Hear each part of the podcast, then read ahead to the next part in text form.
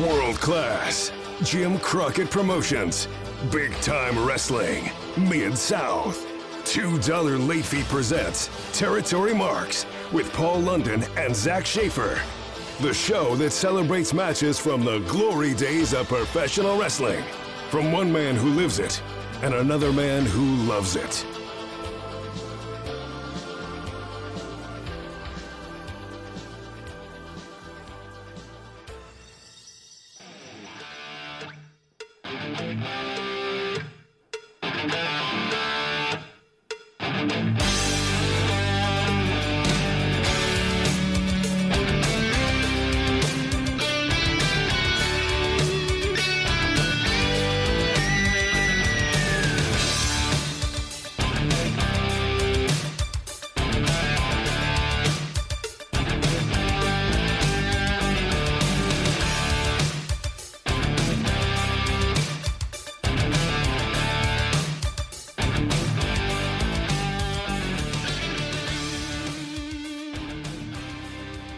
Right, Paul, it's episode five.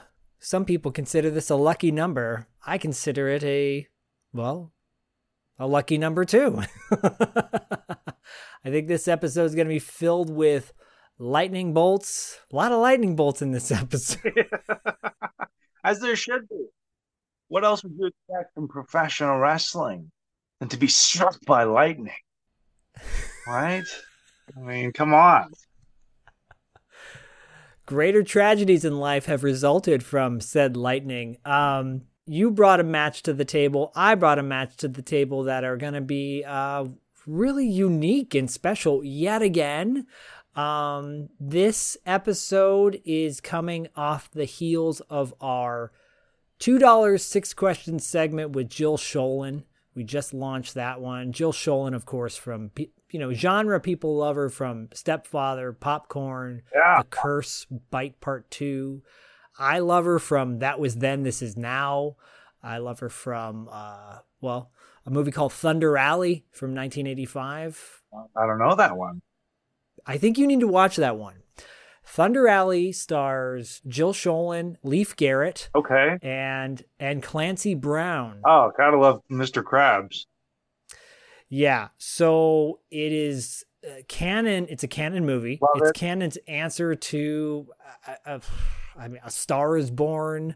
um, it's a it's a precursor to La Bamba. It's got these elements of like you know rock and roller uh, who is afraid to get the to grab the golden ring. Uh, but his buddy pushes him into it, but then his buddy brings him down. It's it's a it's a lot of lot of great tunes, great music in it. It's free on YouTube. and- I can hear uh, Menachem Golan and Yoram Globus being like, you know what? Maybe we didn't do so well with the apple, but let's go back and let's try a music movie again. I have an idea for Thunder Alley. Yes, it's it's set in uh, Thunder Alley is a real place in Arizona. It's gonna be great. Uh, you know, we can go there and film. You know, and spend like an obscene amount of money on location and nothing on actor because who cares about actor? Like it's just meat. Yeah, That's yeah. You've seen Death Wish. Charles Bronson and everyone else. Who cares? Jeff Goldblum, huh, never become a big actor someday. But we get Leif Garrett, Academy Award. Jill Schoelen, Academy Award. I can see it right now. Let's order the takeout and let's eat in the office and make sure don't throw away the trays because we could use them again. Yes, go get that guy in the lobby who's always complaining. Uh, he wants to be in movie. Jean Claude, uh, Jean Claude Van Garbage. What is his name? It's with the splits and the kicks and the tight pants. I like him. I like his butt. Let's make him big star. Big star. Yes, he he does great one cheek sneak. He gets cigarette to go out with his tuchus. Yes, yes. I think he's doing movie with Arnold Schwarzenegger right now. Yes, Mexico. Big alien. going to be blockbuster. Yes, yes, but we'll we'll get him fired off of that. We we have three picture deal in mind. Anyways, yes, Thunder Alley. It'll be beautiful. Well, Thunder Alley actually, and it just dawned on me as we're talking about Menahem Golan. Um, it came out in 1985. Your match uh, was in is from 1985 as well. So Whopper, it kind of big whopper, and I will sneak in. Uh, I know we're kind of just touching a few things on pop culture here, but you know me, I like to really uh, I'm not I'm not so much a, a glass half full or half empty guy. I'm a I'm a glass overflowing kind of guy. That's for sure. I'll I'll, I'll rock you later uh, in due time with the top ten. Um, I don't think there's any Cannon. There, I think there is actually. Uh, oh, yeah, we'll see. Well, I hope there's a connection to my childhood yet again because uh, it gave me an excuse in the last episode to play clips from when I was playing with my toys when I was I don't know ten or eleven years old. So, shouting out BraveStarr. I still I still play with them. Actually, my recent trip to Cleveland, uh, my good buddy Chris from Bulletproof Action, who's uh, one of our faithful uh, listeners. Oh yeah, uh, gifted me this amazing scarecrow from Super Friends. Wow, it's a Mego doll, uh, Mego inspired doll, the the Scarecrow figure from the Super Friends cartoon from the '80s, right. and oh my gosh, it is so amazing, it's creepy, um, super creepy. That's nightmare inducing, almost as nightmare inducing as the Night of the Scarecrow movie that came out back in the day with um, Charles Durning. Did you ever see that one? Are you talking about Dark Night of the Scarecrow? Yeah, sorry, Dark Night of the Scarecrow. Yeah, with um Larry Drake. Yes, playing yet again another special needs person. Right, he was really good at those. You know, it was a bit of a precursor for Doctor Giggles. Well, he goes, he comes out in Darkman, and I'm like, Darkman, because I think he was in Darkman three or Darkman two, Die Darkman Die, one of those movies. The first three, I think he played Durant or Durand. He, he was, was, in the first three. Yeah, he was the big bad guy. And I'm like, how can I take this guy seriously after seeing him be such a goofy I love doughboy. Dark Night of the Scarecrow. I think that's one of the most underrated TV movies. I mean, I could say ever because I'm an overflowing glass kind of guy, but certainly of the uh, was that early '80s, right? Or was it was it, it was actually I broke it down with my co-host Corey on uh, podcasting after dark, scene by scene. We broke that movie oh, down. Oh wow! And and we determined that it is a, a, a very underrated classic 80s yep. film. He plays Bubba. That is dark as hell. Bubba, the ill-fated, s- slow country hick. Who get yeah, and Charles Durning playing the most evil son of a bitch right. I've ever seen. That's ever. Right. And then he would go on later to be a, a special type in uh, L.A. Law, wasn't it? Was that his... Larry Drake? Yeah. Yeah, Larry Drake. Oh, he's great. I lo- I think he got an Emmy for that. He might have got an Emmy so. for that. If not that, then hopefully, I hope he got some sort of consideration for Doctor Giggles at least. Charles Durning went on. Well, no, he was either right before this or right after this. He was in Tootsie. Oh yeah, making the moves on Dustin Hoffman, and he was so bummed out when he found out Dustin Hoffman was a dude. Oh man, how how foretelling the times we are in. Uh, I know. You know, I'm curious if Jill Schoelen went out for Dr. Giggles because it seems like it would have been right in that kind of time period. I know that it was. I think, yeah, Dr. Giggles came out in '92, I believe. Yeah. I think. Yeah. And she she retired. Uh, if you if you guys listen to her interview, if not, check it out. Uh, she retired in 1991 from acting for for quite some time. Dang. To to have uh, raise a family. Interesting. Well, I'm... and now she's back. Oh, she is back. That's great. Yep, she's back in the New York groove. I can't talk about the movie she's doing right now because they're currently being shot and filmed and bada bing, bada boom. But she's got some fun stuff in the down in the pipe. Doctor Giggles too. You never know. It's never too late. Doctor Giggles two die. Doctor Giggles die. Right, right. An apple a day will kill you. I don't. I'm I'm coming out of retirement to make Dr. Giggles Part 4. Oh. The, the return of the root canal. what? Rest in peace, Menachem. Rest in peace. I'm coming back from the grave. I would. I'm going to go down to the pizza pita kitchen in uh, Sherman Oaks, California. Pita kitchen's great. I lived right above that place. Did you really? My first, my first spot when I moved to LA. Yep. Van Nuys and Dickens. yeah. I lived right off of Dickens. Oh, you did? Corner. That was my first spot in LA as well. I Dude. deal box was at Dickens box on the corner right there. That yeah. I was friends with the people that lived down there or that owned that place. Really nice, yeah. Very nice Asian family. Yep. Um, very nice. Yeah, I love Pita Kitchen. They know me by name at Pita Kitchen, believe it or not. That's how often I went there. Wow. Do they have a picture on the wall of you next to Menahem? no, they did not want to pay the uh, the twenty dollars for autograph photo, but that's okay. We got plenty of their plasticware and brought it back to the office. That's good. Do you know that the little newsstand that's next to the pita kitchen was uh, used in the movie Jake Speed? Oh, really? I'm not familiar with Yeah. Speed, but I'm not surprised because that was a glorious newsstand. It sure was. Allowed you to browse for five minutes. Yeah. you haven't seen Jake Speed, then you have not seen a fantastic uh, Romancing the Stone esque ripoff film. It's wonderful. New World Pictures. Love it. Yeah. Around the corner from that said newsstand, uh, going west on Van Nuys, was actually the stone facade is still there because I don't know if you remember there was a great secondhand DVD CD record store called Second Spin.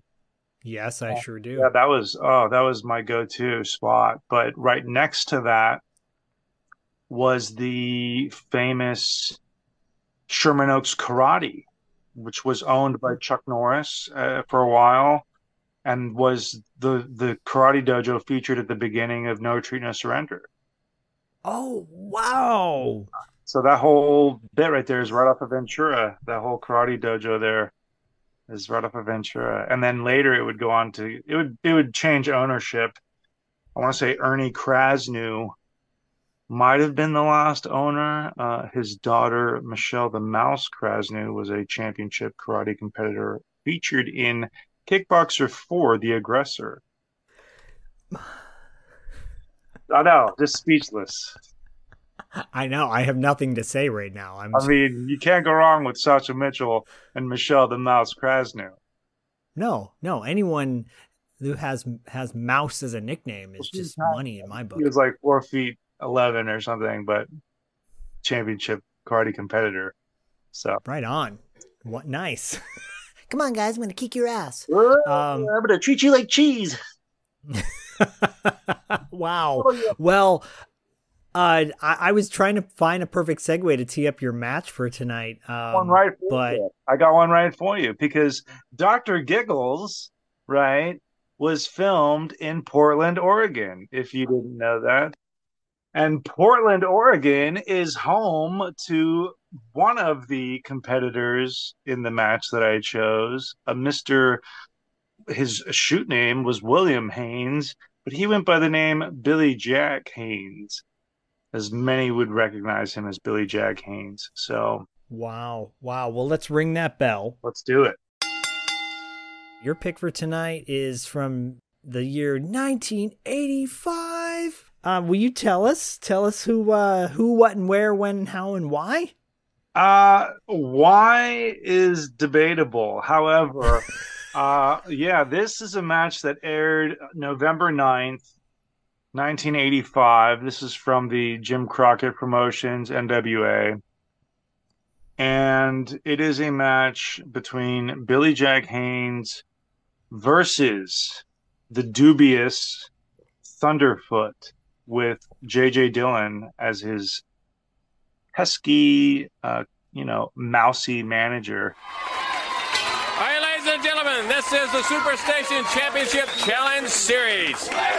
Billy Jack Haynes against Thunderfoot, managed by J.J. Dillon. You know, JJ made a comment when he was walking into the ring. He said, We're going to find out what the muscle hit is really made of today. I think fans all over the world know what Billy Jack is made of. boots. Look at the boots right there. They're, they're two different kinds. And that's what a lot of fans, wrestlers, object to. They say that he has something in one of those boots.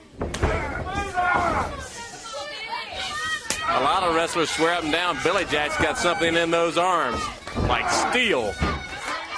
You've been Thunderfoot. Oh yeah, and Thunderfoot. I you know I wasn't too familiar with him, but uh, Thunderfoot. Shoot name was well he went he was Joel Deaton, and he actually he trained. Um, he got brought in by one of the Andersons. There's like a thousand of them at this point, but he teamed with David Deaton, and they were the Deaton brothers. But then they Okay. went on to form a team known as the Thunderfoots. Oh, Yeah. the Thunderfoots. Yeah, I I mean, would you call them the Thunder Feet? I don't. The, th- the Thunderfeet. yeah, I I mean, don't know. yeah. So, uh, and the big gimmick with Thunderfoot, and I think this is one of the things that really stood out to me. Sorry. You know, every time. you like, yeah, you just keep them coming. Uh, which which foot did it stand out to you on? Um, Well, I have to tell you in a in a little bit. I'll have to tell you the the Thunderfoot story I have, I can't wait. I can't wait. Uh, but I'll get to that later. it sounds like a early Lou Diamond Phillips Val Kilmer project, doesn't it? Oh, Uh, it does. But I might be mixing up my thunders and feet. Um, but yeah, it, you know, I um, growing up, I think uh, as as you did, I was a big fan of pro wrestling. Oh yeah. Game, yeah, and uh, Starman was definitely a go-to, if not Amazon. Oh, same. You know, and would you say Amazon was probably the precursor for Blanka and Street Fighter? Oh, for sure. Was Amazon the uh the creature from the Black Lagoon looking one? Yeah. Yeah, yeah. right on your head. And that was, you know, the most annoying attack when you're playing against somebody using Amazon. It was like, quit biting me! And you'd try to like knock the controller out of their hands so you could kind of get Mom. an advantage. Yeah. So, um, but having loved Tecmo Pro Wrestling, I, I always really loved Starman. And he was fully covered from head to toe uh, in like a purple outfit with a star on his face. Yes. So, uh, Thunderfoot has none of these athletic uh, capabilities that Starman did. However, he is fully covered from head to toe in kind of a silver body suit outfit thing. Um, Yep. It's not really a bodysuit because it's not a onesie, but he's just he's fully covered in silver. He's got the lightning um, on his tights. He's got Thunderfoot, I think, on one side of his tights. And when the camera closes in on his feet, because this was unknown to me, but I quickly took notice, and then they filled me in. We had, um, I want to say, uh, Crockett and Schiavone on commentary Yes. Yep. um, you notice that he's wearing black boots, and one of the boots, his left boot, has white sole, and Mhm. his right boot has a black sole. So his right boot is completely black, black boot, black sole, and his left boot is black boot with white sole. And you're sitting there thinking, huh, okay, interesting. So the gimmick is that Thunderfoot would load his boot, which we will see towards the end of this match. Um, Yep. And he would use that by kicking opponents in the head and gaining the victory there. So without further ado, we have Billy Jack Haynes versus Thunderfoot. And real quick, I'm going to touch on this note because I found this uh, as I was checking out Billy Jack Haynes' uh, backstory. Yeah, definitely uh, from Portland. He actually went to the Stu Hart uh, dungeon to train. Uh, Billy Jack Haynes did. So he trained uh, originally under Stu Hart. Oh, cool. Yeah, came up in Portland. If you didn't know that, you can see that he has Oregon across his ass on the tights, uh, which I thought, In case you forget. yeah, just in case, right? Um, but funny enough, he started uh, wrestling under his shoot name and then adopted Billy Jack, and he was just wrestling as Billy Jack until he was threatened by one Tom Laughlin, who threatened to sue him Shocker. for being Billy Jack, and that's why he Wow. incorporated his shoot last name onto it as Billy Jack Haynes. So, and for those of you Yeah, because familiar, Tom Laughlin was the title character. He is and was the Billy Jack from the film series. I think they put out what four or five of those. something like that. I wasn't the first one. It wasn't titled Billy Jack. The first one was like Born Losers or something like that. The Born Losers, and has an amazing little soundtrack on it too. But it's it's uh yeah, Billy From the late '60s, I believe. It was. It was around the Vietnam era. Right, right. He was like a, a, a former Marine who's part Native American. and uh, helps save this small town from a bunch of bikers, a bunch of hoodlums, Yep. some born losers. For the first uh first martial art, technically the first American martial art film, I believe. Oh wow! And he wore like he wore that like a badge of honor. Oh, I think he ran for governor of Arizona at some point too. You know, and would always be like, you know, I was in the first American martial art movie. well, well, we'll we'll associate that part of this match with the flat brimmed hat title of Yes. uh, of this segment. So, um, yeah, I, I was really impressed. I, I can't say I had ever actually seen a full Billy Jack Haynes match. I mean, I know that he'd had kind of those chain match feuds with Hercules, uh, you know, in WWF, and um, he's a big guy. I mean, he's six three. He was about two fifty.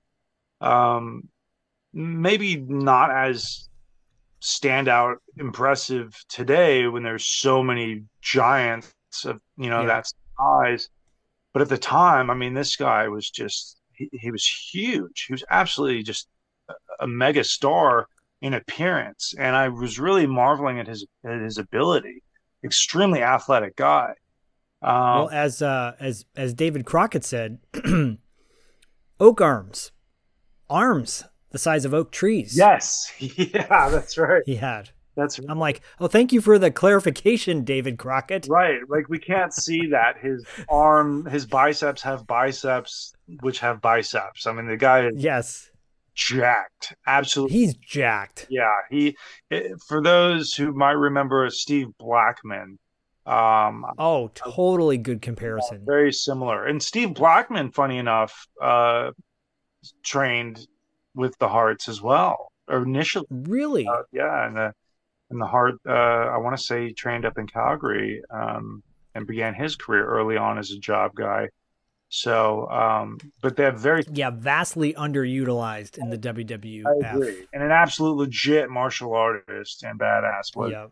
Steve Blackman. Um, actually, someone sent me a clip that Steve Blackman has like a lawman show or something. I need to. I'll, Really? I Yeah, I'll see that. to you. Uh, Right on. not to be confused with Seagal's Lawman uh, or tracks Lawman shows, but we digress. Um, Billy Jack Haynes just, yeah, he just absolutely swole this guy. Um, so early on, right, we see uh, JJ Dillon. He's the pesky manager at ringside, and I love that this is in studio. This is one of those in studio matches where it's Yeah. a very intimate uh, setting you know, you have the announce like the broadcast table kind of off to the side, and then you have kind of the three way uh, stands with fans, uh, you know, like bleachers basically, and they're pretty rabid throughout because this is 1985 and pro wrestling is real. Um, but you know, you get Thunderfoot who tries to go with the early deep knee to the gut tries to do a few other things, and then quickly out of nowhere, Billy Jack Haynes just gorilla presses him like nothing.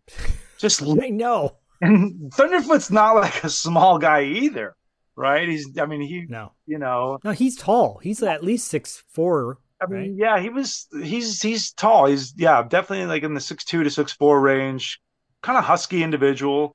Uh, Yeah. might explain why he was covering his whole body with a bodysuit.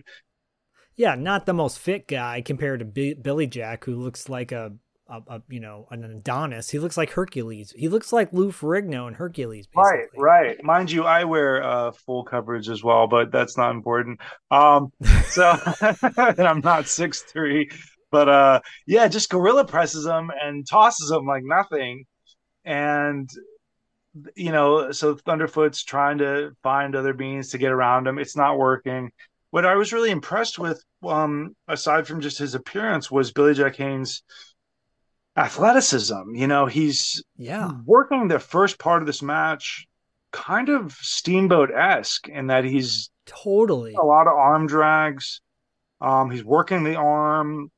You know, he puts him in a hammer lock. Um, he's really working that arm of Thunderfoot, who tries what he can to to get out of it. You know, throwing him a couple shoulders in the ropes, and then you know hitting the ropes, and then Billy Jack Haynes is hitting with flying tackles.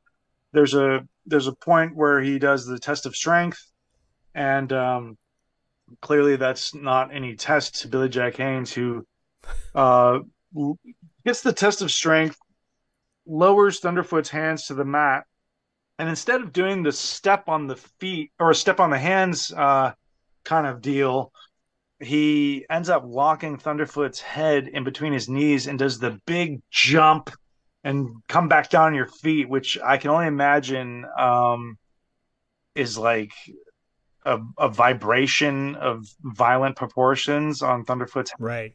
You know what I mean? Just gave him complete vertigo uh, and a concussion wrapped up with uh, a nice uh, cherry on top of CTE. Um, I mean, legit, probably. I mean, it's a really cool move. It's it's it's kind of funny, but it's a yeah, not not. A, I'm gonna start incorporating that move actually. Um, but he just keeps getting the other. The, you know, the, there's no test here. Like Billy Jack Haynes is in control, firm control, firm control. Um, he eventually gets Thunderfoot over to the corner, and at this time we see Raging Bull Manny Fernandez actually come out to ringside or to the commentary table.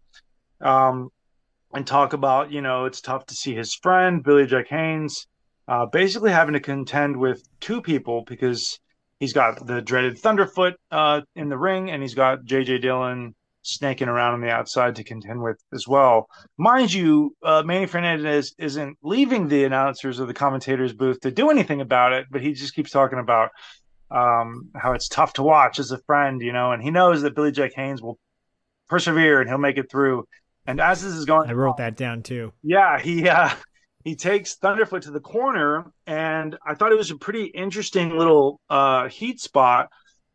We see JJ Dillon kind of reach between Thunderfoot's feet to grab Billy Jack Haynes's foot, and he kind of pulls it to where uh, Haynes's leg is now kind of intertwined into Thunderfoot's leg, which causes yeah. the distraction. And then there's the cheap shot, and we're off and running with Thunderfoot getting the upper hand and uh, kind of really laying the boots to him. He's doing all sorts of, uh, you know, elbow drops and, and, knee drops and doing what he can to kind of keep the the big man grounded. And uh, and we we still have Manny Fernandez talking about, see, this is what I'm talking about. I just I can't believe this. It's really hard for me to watch. You know, I'm I'm I'm you know six feet away, but I'm not going to do anything. Uh, and uh, so and then keep and he keeps reminding everybody that if if he and I were tag team partners, we'd storm the world. Right, right, right. Yeah. Well, you don't appear to be the best tag team partner from six, seven feet away, but we'll take your word for it, Manny. Uh, yeah. I have actually um, ventured into uh, some nightclubs with Manny Fernandez before.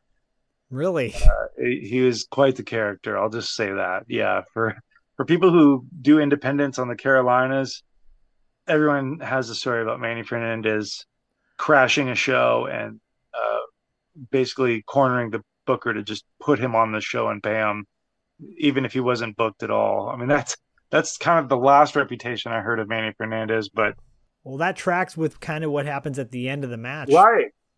With their little interview segment. But... Yeah, yeah, it's kind of funny. Um, yeah, we'll get to that later. So we see Thunderfoot uh, go to the well one too many times.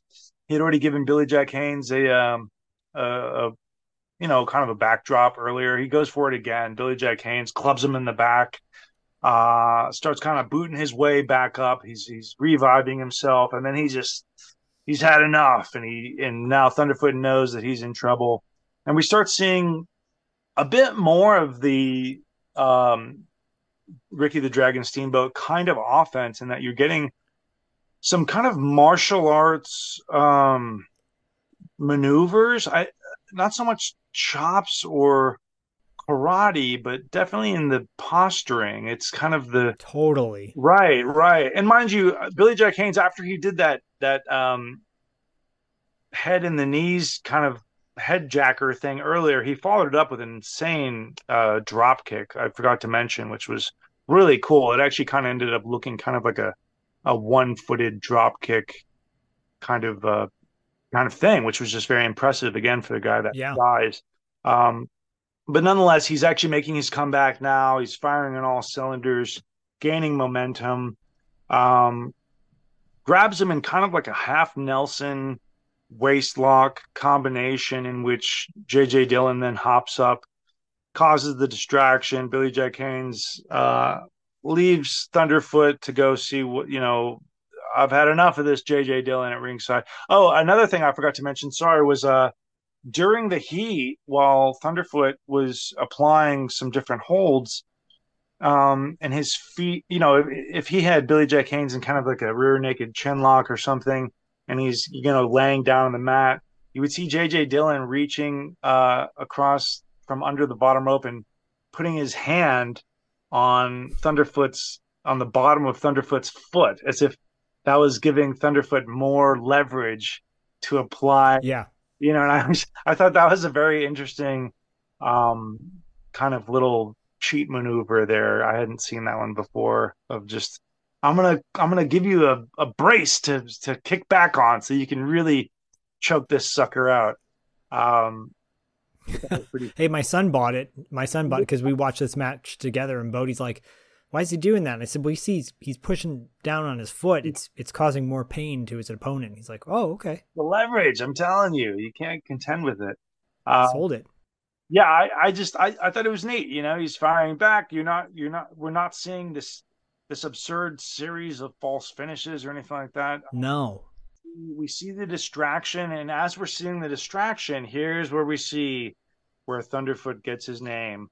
And he gets a breather, he creates some distance, and as the referee's back is turned and he's trying to to settle the uh, the dispute between JJ Dillon and and Billy Jack Haynes, we see Thunderfoot loading the boot, as Schiavone says it. He's loading the boot, and which he is tapping his the toe of the all black boot on the mat and he's tapping it, which I can only imagine means he's knocking the metal piece that's in his boot down towards the toe area. Um, yes, he's kicking the, he's kind of knocking his toes on the mat, and and and this is when Manny Fernandez has had enough as a finally as a, as a friendly spectator and he goes down there and stooges off old Thunderfoot and lets the ref know, hey, he's loading his boot. To which I I loved this. To which Thunderfoot then quickly reverses said uh, he starts unloading the boot and starts knocking his heel on the mat to get the metal yes. back down to the back of his boot, uh, just in case the ref were to check his toes, which he should have done early on, right? Um, yeah and Schiavone has uh, the line of the match, right, where he's saying he's of get, course he's getting rid of the load. He's now he gets rid of the load after he had loaded the boot. Get rid of the load. So Thunderfoot is getting rid of the load here, uh, but his own distraction causes him to get rolled up by Billy Jack Haynes. One, two, three. match is over. Right, rolls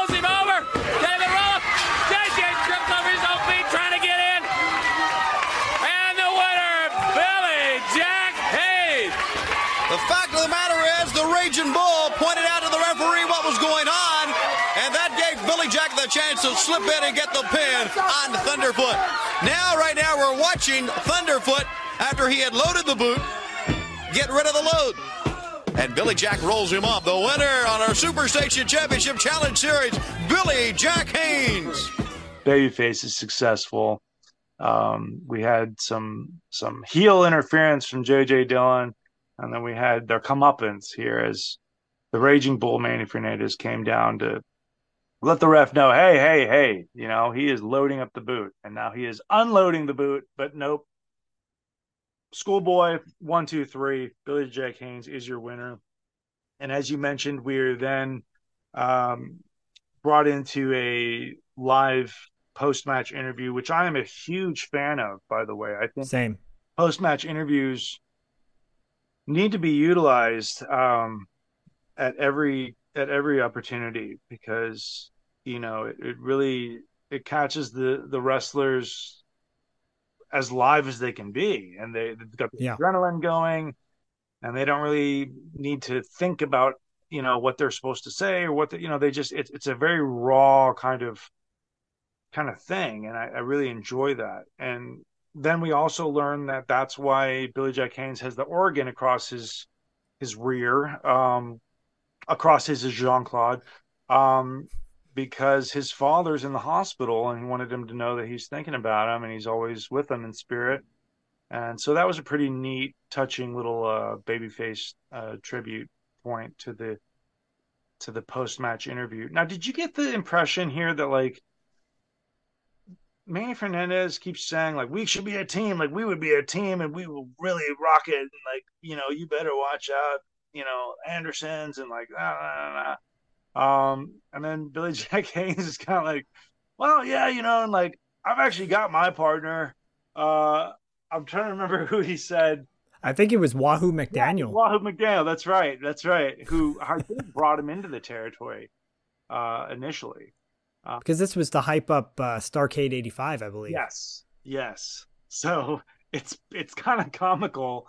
Uh, this a, slight disregard to this uh, this fantasy team that uh, Manny Fernandez keeps kind of alluding to, and Billy Jack Haynes like, "Well, I've got my partner, Wahoo McDaniel, and you know we're gonna show you guys what it's all about, like coming up, you know." So uh, yeah, because he keeps touting him like he's my my good friend, my good friend. Right. And Billy Jack kind of doesn't doesn't blow him off, but he doesn't really give him a whole lot of like yeah, it's bro love, you know. Kind of strange, yeah. Um, and it doesn't seem like anything like as if they were setting up an angle. Not that I recall. Um, yeah, because I got the sense I'm like, oh, this is where Manny's going to keep saying that, and he's going to get jealous and turn on him. But I, I mean, I, I am not too familiar with Manny Fernandez. Yeah.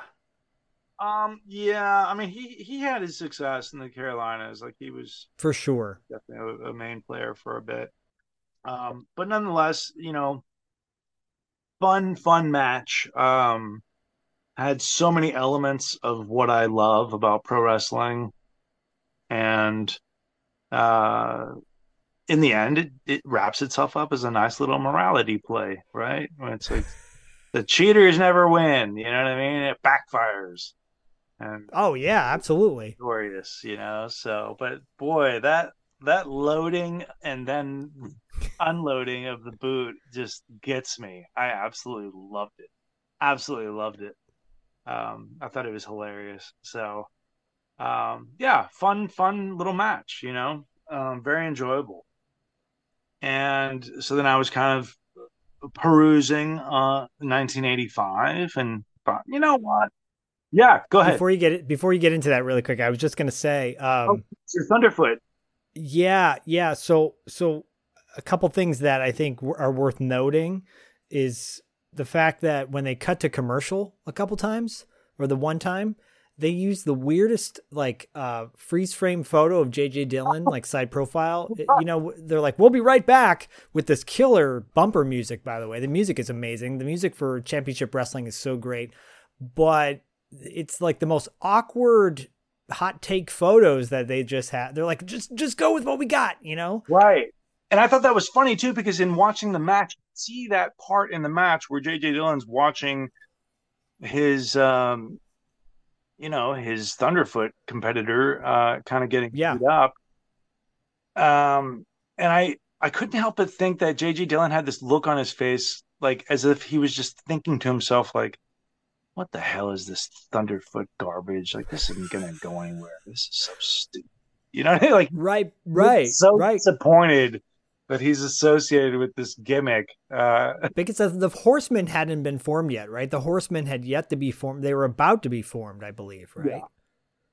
I think you're right. So that that makes sense that he's kind of like this Bobby Heenan esque uh, manager, right? And, and and yeah, that that was ridiculous. And then yeah, obviously Manny with his uh, you know not helping but talking about how much he loves his buddy. um, and then I noticed like looked like Billy Jack was about to put him in the full Nelson, right? And I'm assuming that was his like around the waist. He grabbed him as well. I don't know what he was going to yeah. do. Dance with him for a minute. Um, yeah, I don't know. I mean, maybe the uh maybe the old uh Patriot Slam, Uncle Slam, or whatever that thing was called. Well, the Uncle Slam, half Nelson into a big slam kind of deal. I do. I did. I did love this match though, strictly strictly from the standpoint that it was so unexpected. Right. You know, and and I'm like, oh, who's the guy under the mask? It's got to be horseman. Like I'm thinking, oh, it's it's is that Barry Windham or you know at the time it was the original four, which was Ole and Arn and Rick and um, Tully, but they had not been formed yet. And I know that this this was this was kind of setting up Starcade with the return of Dusty. Um, there's a cool little moment right before this match where they're kind of retelling how Dusty was injured and now he's going to be able to wrestle Flair at Starcade, right? That was all great stuff. Uh, but the minute I see Paul's message to me saying, "This is my match, Billy Jack Haynes versus Thunderfoot," I'm like, did did did uh, T9 like mess up his spelling when he was t- texting it? Was it supposed to be like Thunderstruck or something? And it is Thunderfoot, and I'm like, oh god, this brought back memories to me because I went to Taos, New Mexico. I worked on the Pueblo in Taos, New Mexico, and, and spent a lot of time in Taos and with the uh, indigenous uh, tribe that lives on the land there, and really special stuff. I've talked about it before on previous episodes, but um, uh, I one of my first summers I went out to Taos. I went out with uh, a couple, my my former uh, girlfriend at the time, and I went out with a couple, and um, we uh, the we went up to the mountain in Taos. The Taos Mountain is beautiful, right? Super high elevation. Get up there, and we find a waterfall, and the two of us start climbing the waterfall barefoot, you know. And then uh, we we hear thunder in the distance, and we see lightning, maybe I don't know, hundred feet away. And we're like, "Oh shit, time to go!" so we climb down the mountain. He was really, you know, booking it up the mountain. He comes down. We escape narrowly. The rain just starts hitting us out of nowhere. Flash, uh, lightning storm. We luckily got down the mountain in time before nothing serious happened. And we go to the local diner for a bite. And I said, Man, you were really trekking, Thunderfoot. And he goes, What did you say? And I go, Thunderfoot, you know? And he's like, I don't take kindly to nicknames. I barely knew this dude. And I'm like, Oh, okay. I said I meant it in an endearing way. The other couple? Sorry. The guy, the other couple, or yeah, the the the boyfriend of the other couple, wow. you know, and his his girlfriend looks super uncomfortable. He and he's like, serious. yes, he didn't take common nicknames. No, even one as badass as Thunderfoot. I know. I'm like, that's a good nickname, dude. I meant it in dear. I said, I said, well, dude, I I meant it in a good way. Oh you know? and he goes, When I was a child, my one leg was born shorter than the other. No. And over the course of several years, I had my leg extended and, you know, a, a quarter of an inch at a time, surgery after surgery. I was teased. I was made fun of. And I'm like, I clearly did not know that. How did you know that? Thunderfoot. Uh, you know, there's another uh, Portland wrestler who went by the name Scotty the Body, who yeah, Scotty the Body guys as Raven today. And yep, Scotty was, Flamingo. Yeah, he was always rumored to have one foot longer than the other as well. I believe I saw I've seen matches when as Raven he had a boot that looked like he had an extra two inches yeah. on one side. Yeah, yeah. So I guess it's not that uncommon. Um, I had a student that had the same deal, but I doubt he carried this. Well, who knows? That was that. Who knows? He's like that kid's probably twenty now. Uh, um, he I don't think that kid was teased, but that's a pretty badass nickname. Like if you, I think it is right. I mean, that's that's a great way to cover up a a weird a weird kind of foot deficiency thing. Is like, I don't know. I I love it. Hey. Um, I, I tend thank you. I appreciate that. I tend to give only cool nicknames. So I agree. Yeah, as you should. Um could have called him Droopy Dog. I don't. You made it down the hill. Gimp Foot, you know, or something. yeah. Anyways, yeah. Did you visit Dennis Hopper's grave when you were in Taos? Did not. No, but I stayed in Georgia O'Keeffe's former home. Oh, so wow. um, that was pretty beautiful and pretty awesome. Um, yeah, I did not visit his grave. I don't think he had he hadn't passed at that point. Oh, that makes sense. Okay, we're going we're going back to like 2000. I want to say two or 2003. Oh yeah, no, then he was he was probably uh, prepping for Land of the Dead or something. Um, right. Oh man. Sure. Yeah, but uh, Taos is great, man. That's that's a really funny story. Taos is a gem. If if anyone ever heads out to Taos, uh, Michael's Kitchen is one of the best. That's funny. The guy's name is Michael. Uh, Michael's Kitchen is one of the best diners. His name is Michael. Yeah. It's not the same guy. Nope. Not Michael P.S. Hayes either. So, uh, Oh, thank goodness. yeah. yeah. If that was the case, then, uh, you know, who knows what happened to my girlfriend at the time. So, Yeah, check out Michael's Kitchen. Is it downtown in the square, the the Pueblo there?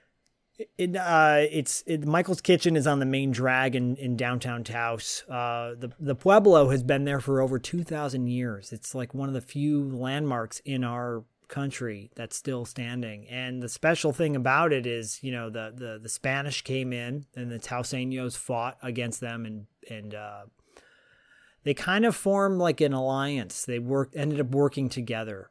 And then the United States United States military rolls in and the Spanish and the Taoseños fought them off and got them away from their land. Oh wow. And their sacred mountain, their Blue Mountain, one of the few good things that Richard Nixon did because it was acquired by the United States military or uh, government. He gave it back to them when he was in office Oh wow. around the same time he formed the EPA, believe it or not. So um, Nixon did do some fairly good things as well. So Yeah. That was one of them. But anyways, their sacred blue mountain is where their ancestors go when they pass, and uh, and I was able to go up there. Very special. I could tell you stories, man. I could tell you stories offline of things I did in Taos. Taos. I love Taos. There's such a sacred um energy to the ground to just to the the ground, the dirt. I mean everything Yeah. just has such a, an energy to it that I really really loved going there and uh they call it the Taos hum, actually, because you can hear it and feel it. Yeah. yeah, that makes sense. That makes a lot of sense. Um yeah, that's that's well, you know, you know, going back to Hopper, that's where he lived for many years after Easy Rider, and he lived in the Dodge Llewellyn house, and uh, ended up buying the cinema. I'm trying to remember what the name of the little cinema house was, but he's buried in Rancho de Taos, which is just uh, on the outskirts Yep. of Taos. But anyways, that's is beautiful, by the way. yeah, he was living there um, when he had just completed filming the last movie, and so he would edit it at this little cinema. Um, I think during the week, and then he would play cartoons for the kids in the village for free on the weekends or something. Um, but that's That's awesome. that's where he edited the last movie, and then turned in his cut that was 40 hours long. And the studio was like, uh, how much cocaine did y'all do in Peru when you were making? Right. Uh, you know how we said carte blanche? We didn't mean it. We we take it all back. You were out of your mind. You were officially blacklisted from Hollywood for a while. Right. Uh, for a little while, for sure. Coming back with Texas Chainsaw Massacre 2 for Cannon later on in life. And crushed it. Absolutely crushed it. One of the best sequels. I agree. I can't say it's better. I can't say it's better because it's totally different. It is a different. See, it's like Alien and Aliens. Right, Texas right. Chains is literally what it is. Right, right. Tobe Hooper had himself a laugh. Yeah. Oh my god. Speaking of cinema, Yeah. So back to 1985. 1985. Uh, can you guess what the number one movie at the box office was at this time? Oh shit. Is this like our our repeat of our uh, yeah. I'm, trivia contest we had on? I'm, yeah. I'm gonna say Back to the Future, 1985. Close. Uh, although Back to the Future was number five at the time. Oh, yeah. so this is November. You're talking November of 85, Yeah, this is November of 85. Hmm. Um, not Gremlins, right? no, but I'll give you a hint. That was 84. The number one movie was the fourth film in this series. Really? Friday the 13th? I wish. No, unfortunately. Yeah. Fourth film in the series, Superman 4? Oh no! Come on. Fourth film in the series. Wow. Nightmare no, Nightmare on Elm Street 1985, it's too soon. Um Nightmare on Elm Street Part Two: Freddy's Revenge was number ten. Wow. Okay. Okay. Yes, I have the I have the ten, the top ten uh, listed here. Uh, I'll give you a hint. This will. Oh, Police Academy Four. come on! Now you're just now you're just throwing in the towel. I'm trying, man. You're, you're loading up the wrong. You're now you're unloading the boot on purpose. Uh, He's unloading his boot. n- yeah. Uh, we had. I'll just put it this way: we had an iconic film which pitted America versus Russia. Oh, Rocky Four. Rocky Four was number one at the box office. Yes, that was like celebrate Thanksgiving. Go see Yeah. Rocky Four. Be proud to be an American. Uh, living in America. James Brown. Um, Yeah. the second number two at the box office was the third of this film series and starred a Cannon mainstay. I'll say that. Death Wish Three Yes. Death Wish 3. with Charlie Bronson. That's Charlie right. Goddamn Yeah, Bronson. so I'll just list them off. So yeah, we had Rocky 4 was at the top of the box office, followed by Death Wish 3, followed by Jagged Edge at number 3. Starring Jeff Bridges and Glenn Close. Oh wow. Okay, yeah, that one I wasn't as familiar with. Uh number 4 was To Live and Die in LA.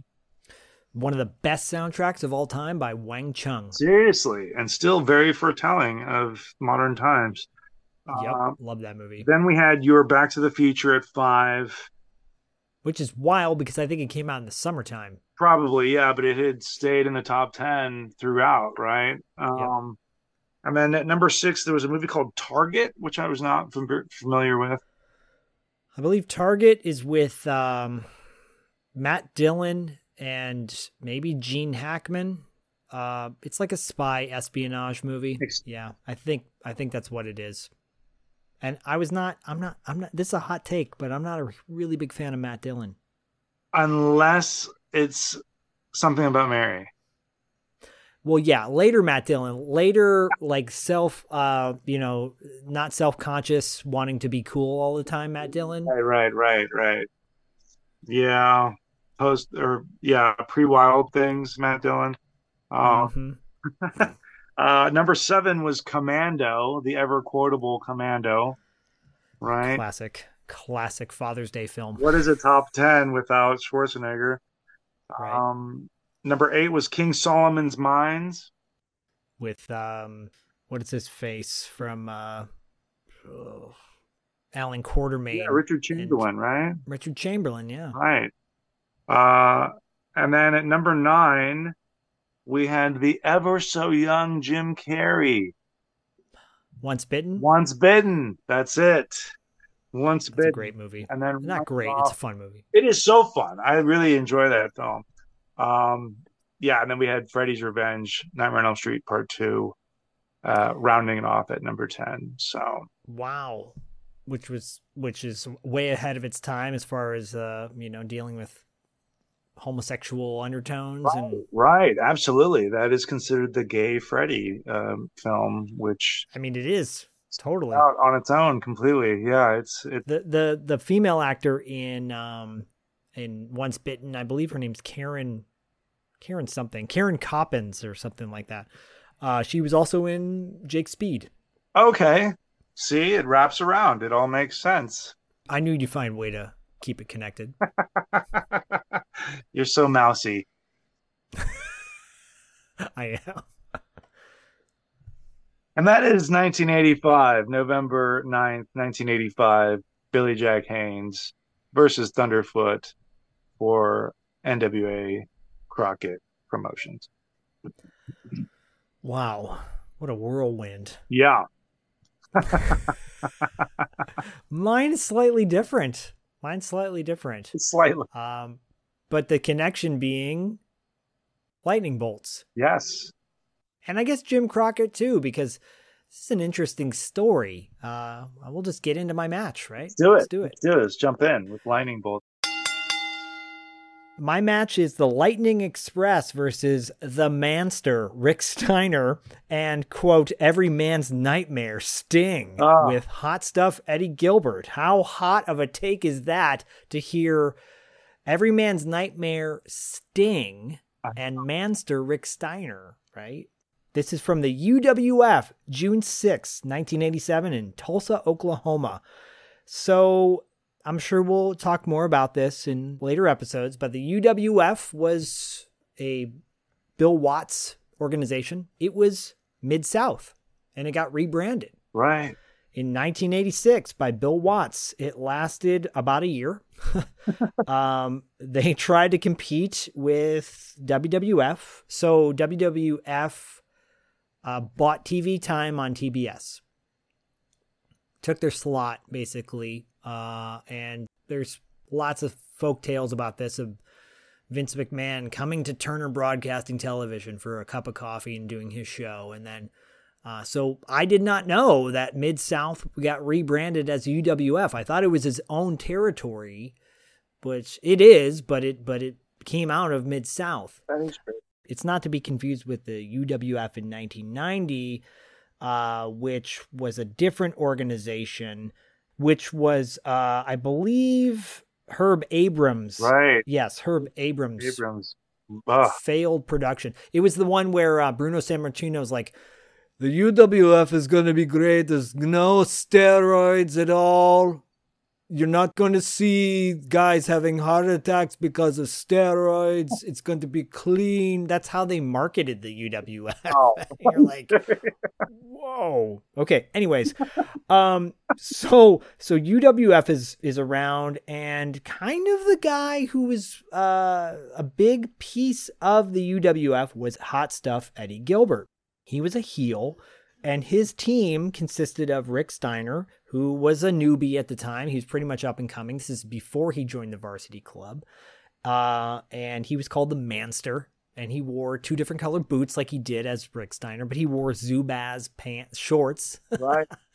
And for those of you that don't know what Zubaz shorts are or pants, um, go to our social media, go to our Instagram, and I'll post some pictures of uh, Rick Steiner in his Zubaz shorts. Right. And a young up and coming Steve Borden, aka Sting, who was a heel at the time. He Yes. entered the UWF with uh, Jim Hellwig, uh, the Dingo Warrior, as the Blade Runners.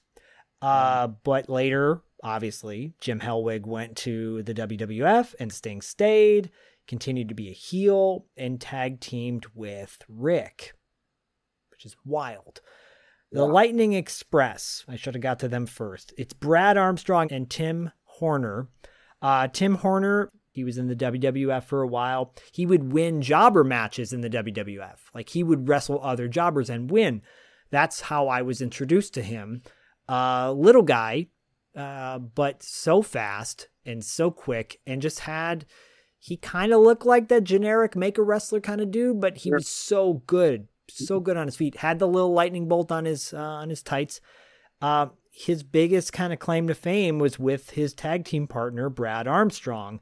Brad Armstrong is from the famed Armstrong family. His father, Bob Armstrong, was a wrestler. Scott Armstrong, Steve Armstrong, and of course Jesse James, Road Dog, Jesse James Armstrong.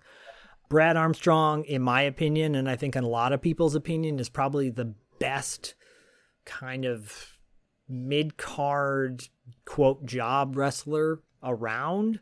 Um, he was no, he had he wrestled under a mask a few times as Arachnaman and Bad Street, which was uh, the Freebirds when as the Freebirds were kind of falling, they were like winding down.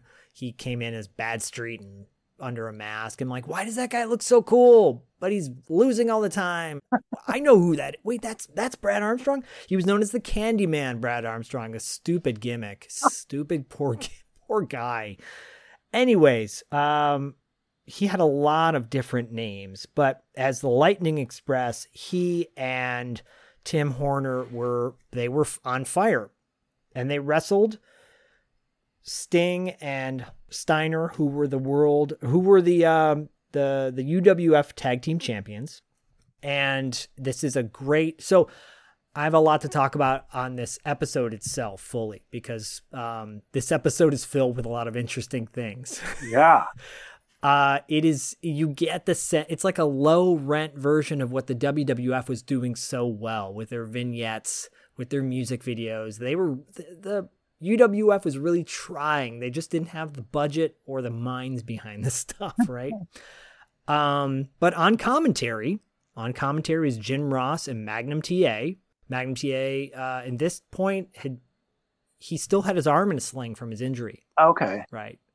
And I love how the match starts where the Lightning Express Lightning Express is introed with their combined weight.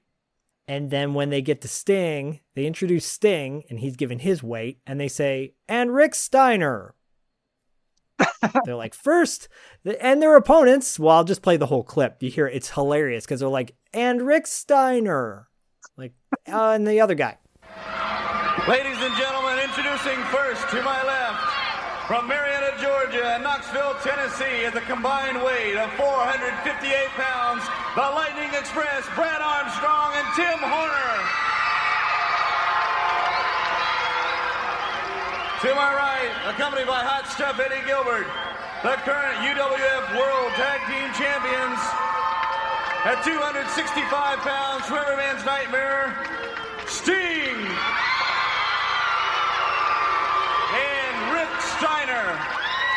This match for the UWF World Tag Team Championship, special one fall, 30 minute time limit. Mike Wilson completes his introductions.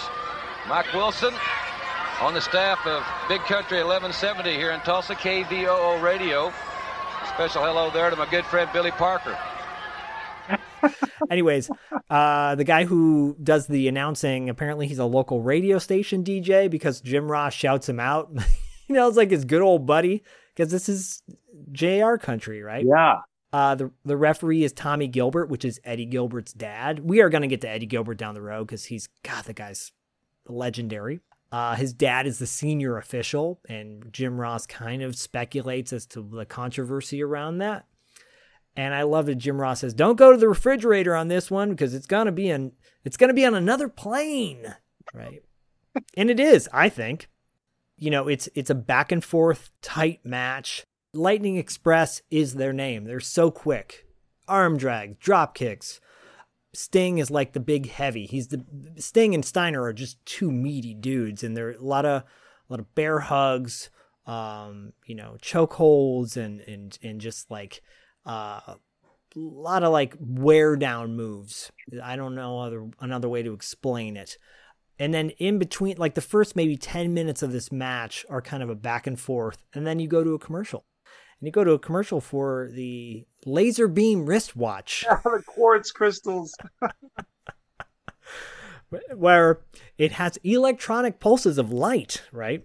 And because the match on the the link I sent Paul and the link we have in the show notes, it's the full episode with commercial breaks, which is so fantastic for 1987 you come back from commercial with a really weird music video. And you're like, where are we going with this? You see these dudes who look like kind of Toto esque, and they start jamming out this song in a really odd way. And it goes into Thin Lizzy's Boys Are Back in Town, and it's Michael P.S. Hayes singing the song. Yes. Guess who just got back today? The Mild Boys that have been away haven't changed and much to say. But man, I still think that cats are crazy. They were asking if you were around, was, where you could be found. Told them you were living downtown, driving all the old men crazy. They have clips of him in the ring but all the clips are of him being an idiot. Like he he falls into the ring in one point.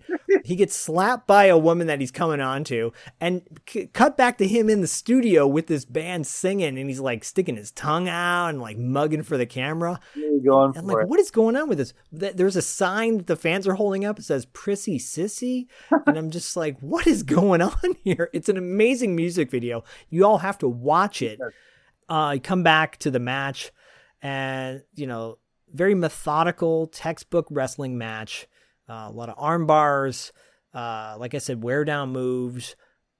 And then it's announced during the match that jim ross says there's new rules in this match. You're allowed one save. So basically If your partner's in a pinning predicament, you can save them one time in the match, which at the time this was a big deal, right? Because at this same time, I think the NWA still maintained the rule that if you throw your opponent over the top rope, you're disqualified. Automatic disqualification. Yeah, which I kind of like. I kind of like the just the added stipulations of like making it a little bit more riskier Sure. in some matches. The pacing was interesting because it would go like really fast back and forth and then it would slow down with a rest hold, you know, for a break. And I wasn't sure if that was for the betterment of Steiner and Sting. Definitely not for Lightning Express because those guys could just keep going. At one point towards the finale of this match was which is about a 24 minute match, Sting goes for a splash off the top rope and misses. He well, he slips. Um, and Ross mentions that his knee might be injured at this point, which is really interesting because, as we all know, uh, famously or infamously, Sting was supposed to wrestle Flair a few years later for the title, but he injured his knee coming down to the ring, and that really derailed everything for several months. Um, don't be surprised if one of their matches comes up because I love it so much. So at this point, he falls off the onto the ring. Uh, Horner tag Horner and Armstrong are back and forth in this match throughout, but at this point, Horner is the one who's reaching for Armstrong, tags in Armstrong. A melee ensues, and b- both guy, both all four wrestlers are going at it. At one point, Tommy Gilbert is distracted by Horner and Steiner, and that's when Eddie Gilbert gets in the ring with his boot, takes off his cowboy boot, and he's got his cowboy boots outside of his pants. So his pants are tucked into his boots. Uh, That's always a bad sign. That's a, a good heel would. Yeah, that's a badass way to wear it. That's the style.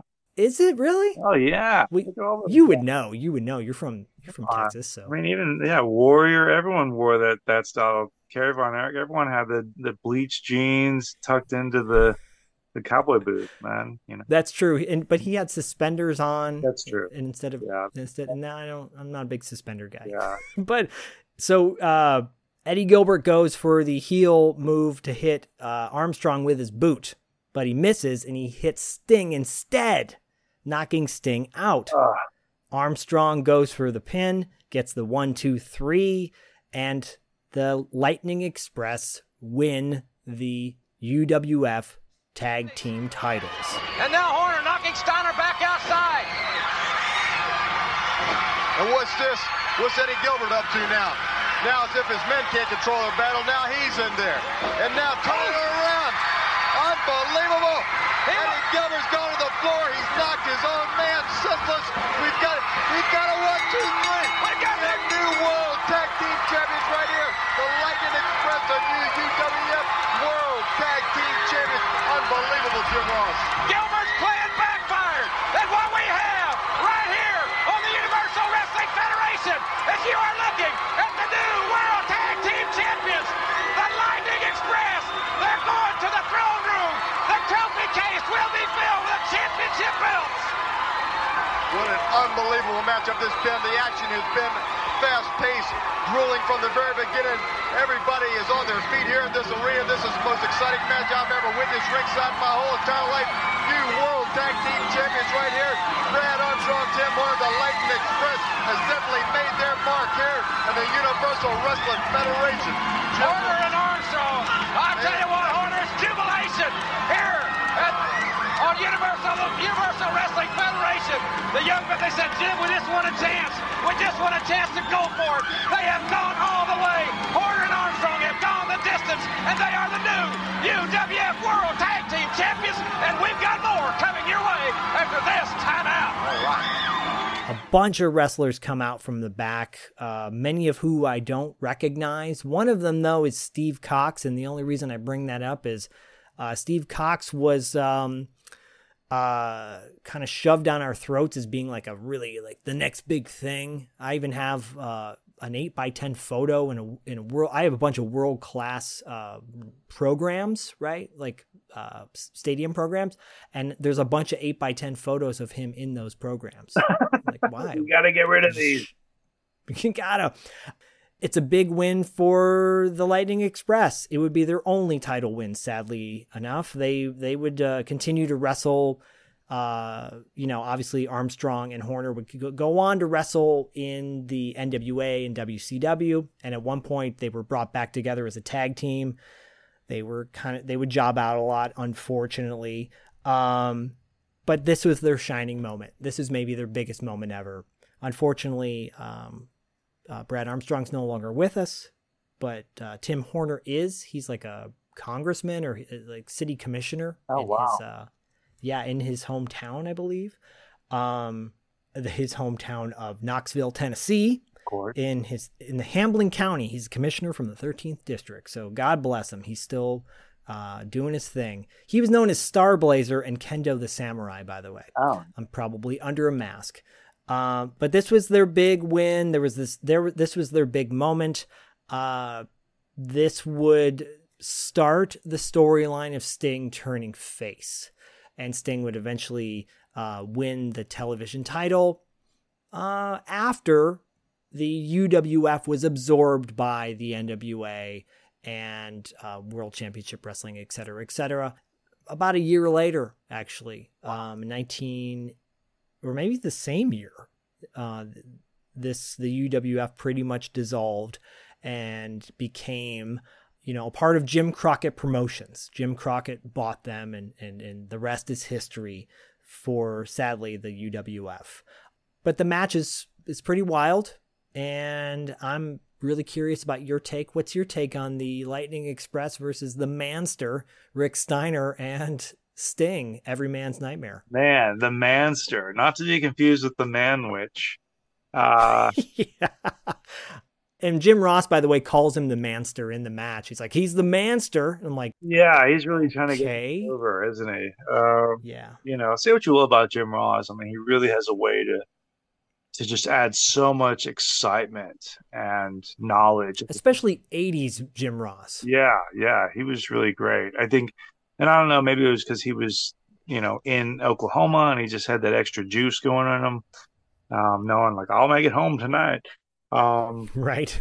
and uh, but yeah, I thought it was pretty interesting. You know, early on they they they stress, you know, the Tommy Gilbert as the referee and his his dastardly son on the outside, and Jim Ross is, you know, why don't you just send him to the back? Just send him to the back, you know, and that didn't happen, um, right? So Eddie Gilbert even comes over and, and talks to Jim Ross and Magnum TA at one point. Oh, that's right. About how messed up this match is and the rules and everything. Right. Yeah. I mean, I, I was, I was really surprised when he sent it to me. I was like, heel Sting. Okay. Like this is yeah. Great. Um, a really good friend of mine, actually, uh, his name's Rick Bassman.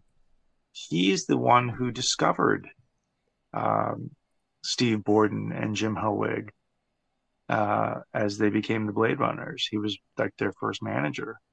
So, wow, weren't they in WCCW for World Class initially, and then they moved over to UWF? where he was, yeah, Dingo Warrior, uh, yeah. and then yeah, the Blade Runners, and uh, wow. Pretty cool. Yeah. Um, I'll actually be working with Rick in September on a very big show, which I will reveal more about um, as my passport clears itself. Um,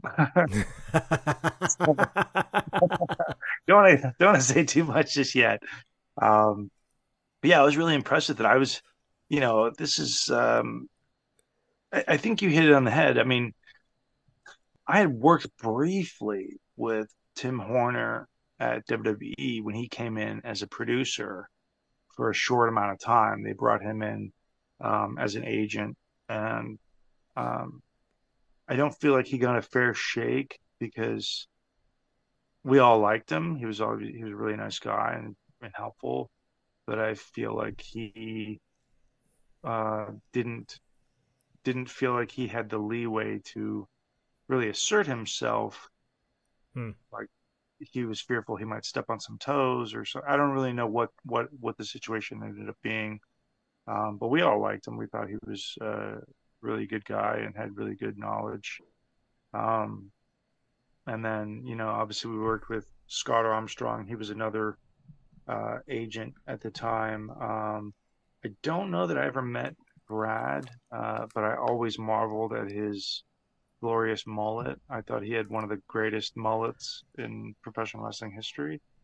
I totally agree. And it, it was his mullet and the way he punched, the way he threw his punches. Yes. He had this, it was almost like a slap punch, but it looked so, it, it was so fluid Right. the way he moved. He was always in the best shape. I think he was the best shape in the best shape of all. Totally. Um, nothing against Bullet Bob, who is great in great shape uh, for his age, especially. But, um, but yeah, I think you, I think you touched on it earlier, where, you know, initially it, it does start off a little slow. Uh, there's some back and forth, and uh, pretty solid tag team match overall. Um, Yeah. but I do think that you know you obviously had the veterans kind of leading the the young or the younger, newer, uh, more jacked and potentially dangerous uh, wrestlers in Yeah, because Rick Steiner hits some of those signature moves that he's known for, clothesline wise, and you're like, dude, you're gonna hurt somebody with that. yeah, and he also has mismatching knee pads in addition to the Yes. yeah. It's a weird. It's a weird outfit. It's a bit of a throw together. You wonder if his gear got lost at the airport. Um, and uh, but yeah, it's um, I enjoyed the match. You know, um, I did get a kick out of Sting. It's as though he's jumping up to the second rope as if he was going to turn into a cross body Yeah. and his foot slips off the second rope and he takes a tumble and you know happens to the best of us Yeah. certainly happens to the worst of us but definitely happens to the best of us I think it's covered fairly well, by the way. but i think I- i love those moments in a professional wrestling match because it immediately becomes as real as possible Yes. um, you know, and it's a real testament to the guys you're in there with on how they cover it, um, or how they will expose it if they're inexperienced. And so, obviously, right. Sting and Rick Steiner had the benefit of being in there with uh, two veterans who who could cover it well. And uh, yeah, I just really enjoyed it. You know, especially as having been a tag team wrestler, I really enjoyed. Um, especially with like uh, Brad Armstrong coming in with the House of Fire. And I felt like, you know, the heel team did a good job of kind of cutting the ring in half and and doing that thing. I liked that, you know, Eddie Gilbert didn't really he was there and you knew he was there, but he didn't quite he, he didn't get over involved. Yeah. Uh, you know, and, and that helps because then when he really does get involved, it means so much more, right? Um, because Right. sitting here thinking like, oh, I'm waiting for this guy to like get involved. Like, why? I'm surprised he doesn't get involved. Oh, like this is true. Was it? I- I- Wait, okay, he's gonna cheat here. No, he's still not getting really involved. And it's like, okay, here it comes, big boot. Here we go. Oh, it backfired again. Morality play, right? Which um, right. pro wrestling at its finest is is a nice little morality play. I appreciate that though because it makes it that much more important when he does interfere. Sure. Like he has faith in his team and at that point he realizes his team's not going to get the job done and he needs to get it done for them. Right, right. Are you saying JJ Dillon didn't have all the faith in the world in Thunderfoot? Sadly, sorry. Sorry Thunder. Um, I don't take kindly to nicknames. yeah. What was? Would you say Tim Hortons or Tim Horners? Not to be confused with Timmy Hortons, and for our Canadian listeners, uh, not related. Tim Horner does not own a donut shop. No, Tim Horner does not. Uh, what was his like space binder or what was Starblazer and Kendo the Samurai. Star Blazer? That's a bad gimmick. I mean, I think that's pretty badass, actually. I don't. I mean, you should have. You should have called all Michael. You should have been like, well, if you don't like Thunderfoot, what about Star Blazer? Like, Sure beats Candyman. Oh, Brad- yeah. Brad Armstrong. Oh, yeah. Candyman. Actually, uh, Brad Armstrong's other aliases, his other ring names: Buzzkill, Dos Hombres, Fantasia, Freedom Fighter, Mister R, and Armstrong's Avenger. Oh, and B.A. B.A. Of course, Armstrong. Uh, you sure Armstrong's towing isn't in there somewhere? right. Armstrong's plumbing. He was trained by his dad, by the way, Bob Ar- Bob Armstrong. Tim uh, Tim was trained by Jack Jack and Jerry Brisco and Rick Connors. wow. Yeah, I mean it's just it's a really textbook tag team match. Uh, the Mhm. crowd is hot throughout. Uh, So hot, so hot. so hot. Um, and uh, yeah, I really enjoyed it. It was really refreshing to see Sting, um, not just so early on in his career, but as a heel. Uh, I'm partial to Joker Sting much later on in his career.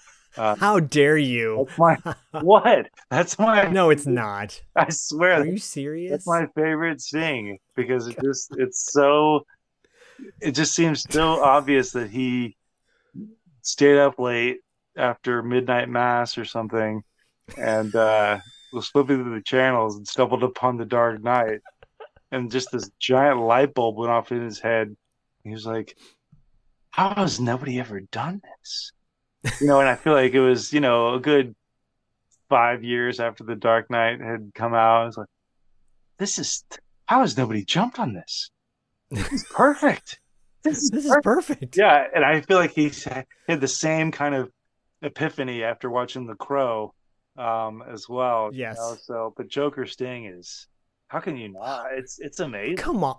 oh, come, come on, on. no, seriously. I mean, like direct No. direct quotes and everything. Like he has no shame. It's great. I love it. I love it. Um, I I appreciate that you love it. This is but he'll always be Surfer Sting to me. Damn, damn, damn. rat tail, yes, of Trailer course. Park rat tail. Come on. Oh no. Oh. With RoboCop, he he tag team with RoboCop. That's true. That is that's a tough that's a tough one to beat. We may need to do a gimmick match when we get to October. We may need to do gimmick matches for October. Oh, we're definitely doing trick good matches. We could do trick or treat, and it can either be it could either be like a swerve match, or it can be a just a full on, uh, you know, gimmick match. Yeah, but we can't pick Yeti. No, and we can't do the ding dongs. Can't do the ding dongs.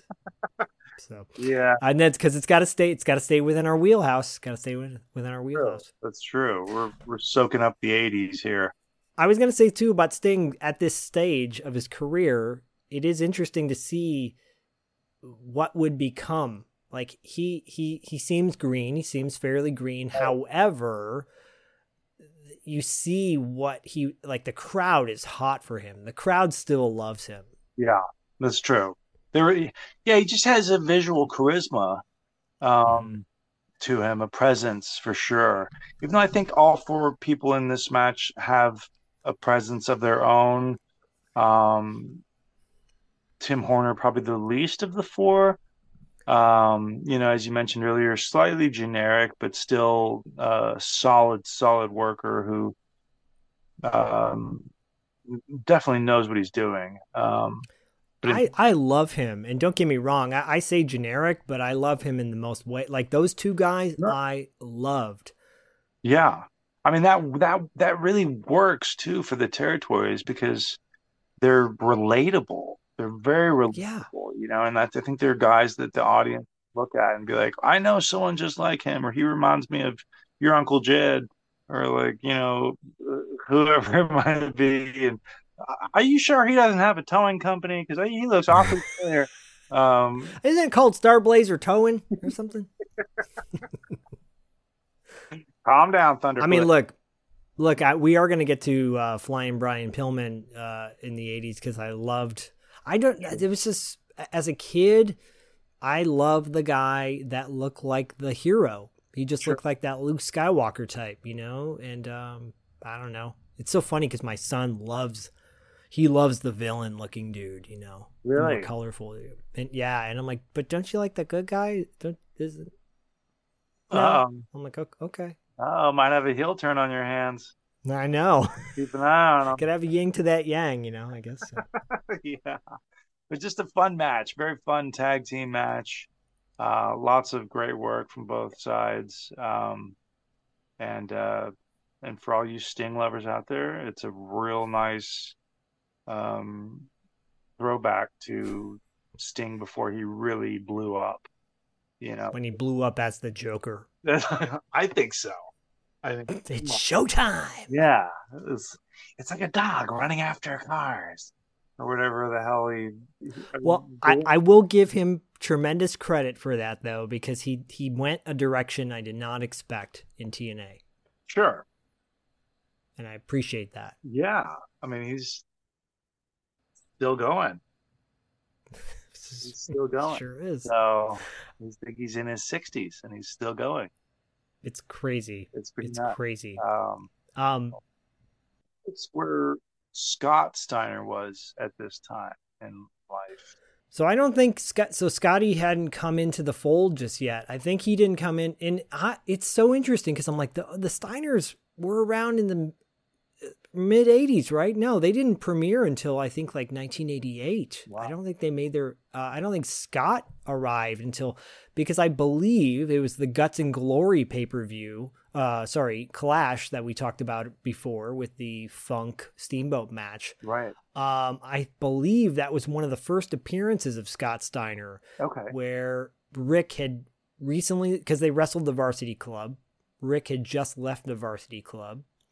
Uh, I believe he came into the NWA with Hot Stuff and Missy, but then he joined Kevin in the varsity club. Nice. Man, what a faction that was. Um, and then soon after, I think it was like 88. feel like it's 88 when Scott started, but obviously we will cover the Steiners at some point. Um, I almost picked one of their matches for this, but uh, we'll get to Scotty Yeah. when they were in their heyday. Right. No, this was a solid pick. I really enjoyed it. So, I'm glad I wanted to go a little outside the box oh, you did. as you did with your Thunderfoot.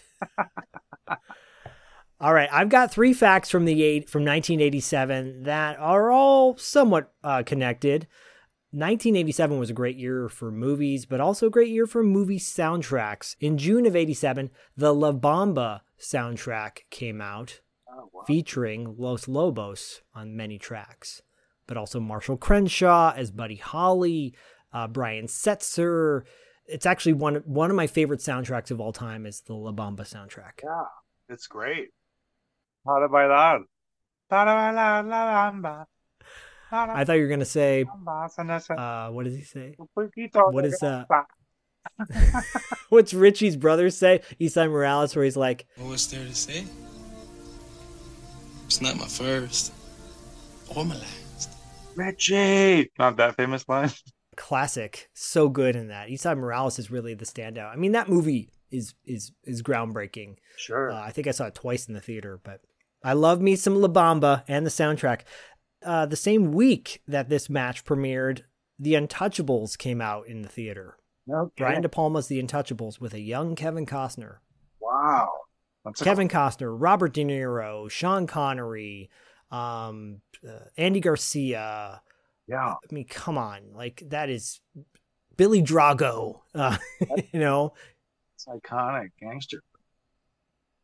Ennio Morricone did the soundtrack for Oh. that. Can't compare. He's amazing.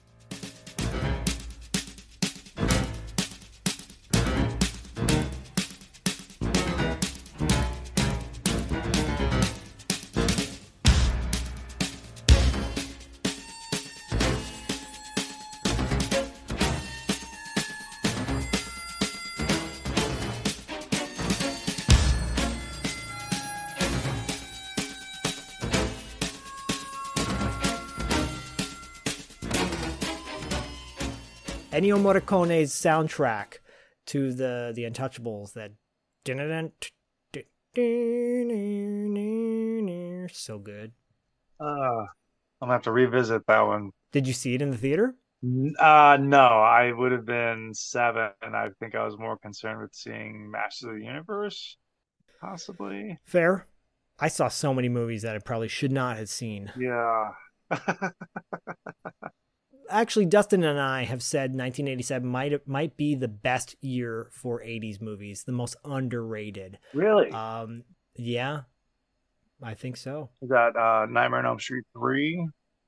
I believe so. Right. But think about it. Like North Shore came out that year. North Summer School. haole, beat it, Cook. You mainlander. beat it, haole. Last thing I'll say about 1987, uh, there were a lot of great video games that came out that year, and I know we'll cover other 87 matches, but I will say the video game Contra came out in Oh 1987. man, up, up, down, down, left, right, left, right, A, B, A, B, slug, start.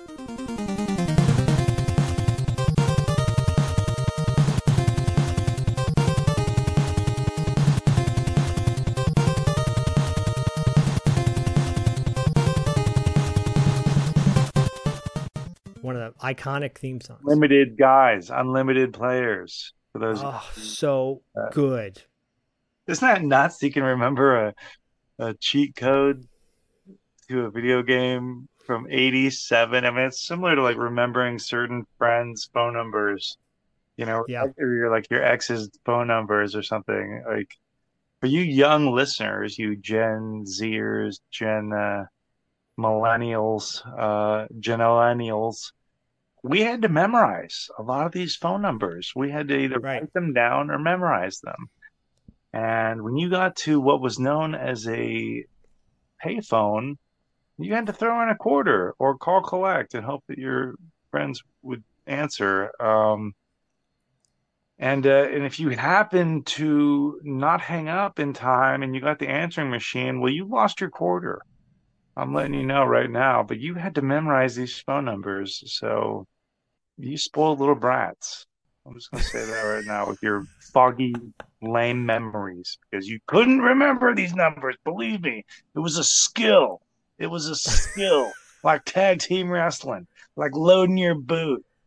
Okay, like growing a curly, wonderful Tennessee waterfall mullet. Oh, the best. It was a permed waterfall mullet. It was, guys, go look at the image I posted for this episode. It is Brad Armstrong, BA, personifies his image. Bad ass. Badass to the, That to was the uh, max. B.A. Baracus stood for, right? Uh, Mr. But it did. Yeah. It did. And then uh, my brother's like, no, it stands for bare ass. And then he, That He'd flash me. gimmick. Come on. it was, it was. Hey, do you want to see? Do you want to see? Mis- Yeah, I'll do it again. Please, Mr. Golan, Mr. Globus, I really have come to this country. I really want to be an action star.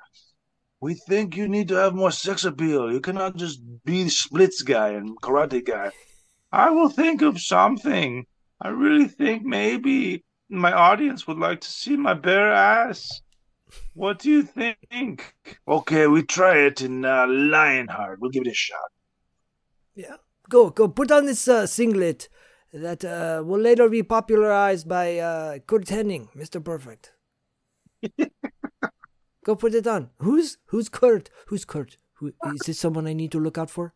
Is it Kurt McKinney from uh, No Retreat, No Surrender? Because that guy, you know that guy, he's dangerous He's and he's hungry. He's filming the last Kumite, or they just finished filming the last Kumite. I know. And now, With this jacked up samurai guy. Oh. This I'll give you a star on that.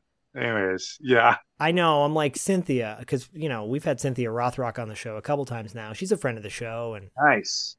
and I'm like Cynthia, come on, come on, Yeah, this guy. it'll be interesting. Matthias Hues.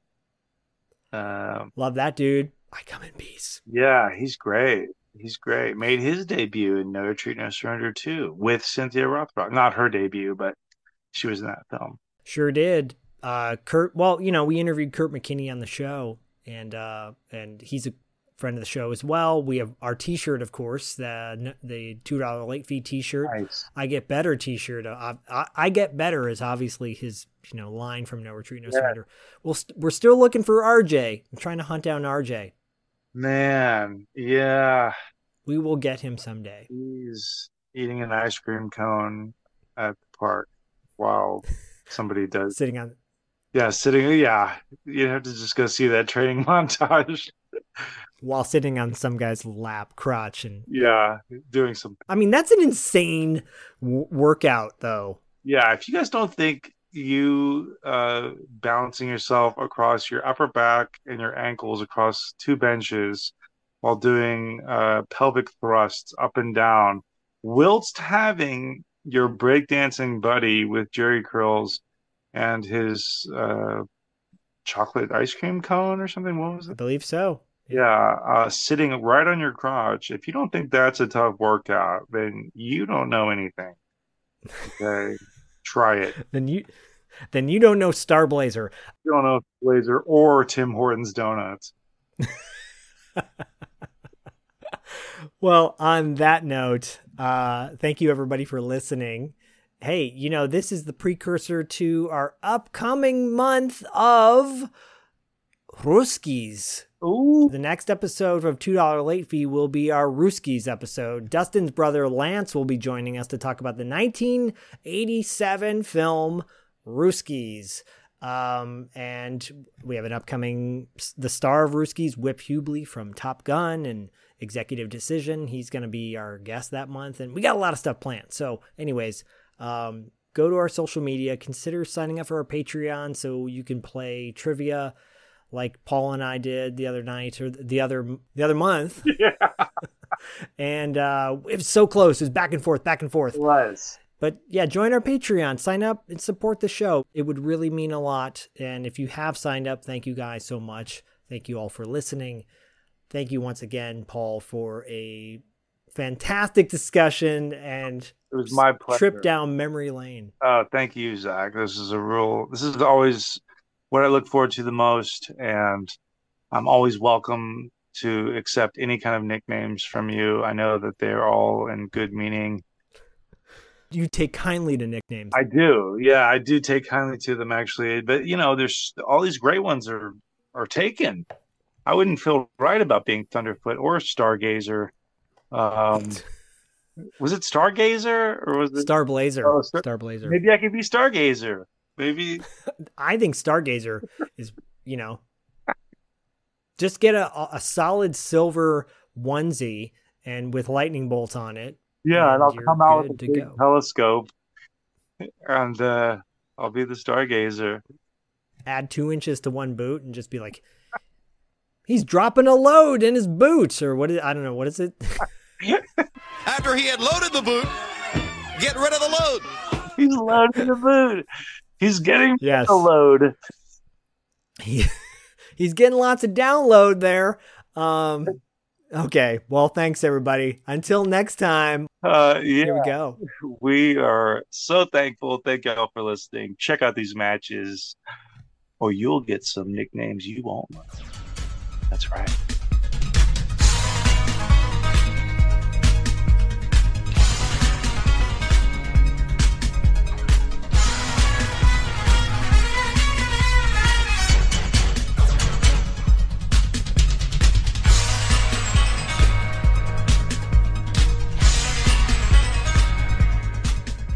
Oh, listen, I just wanted to say goodbye and remind you that the good guys always win, even in the 80s.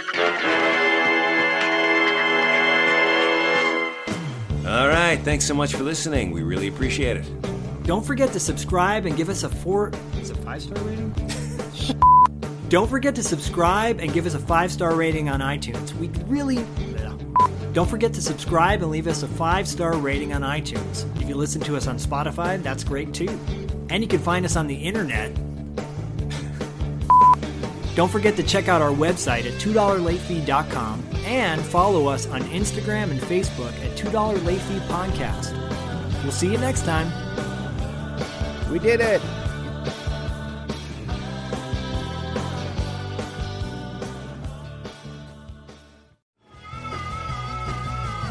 You're listening to the Geekscape Network.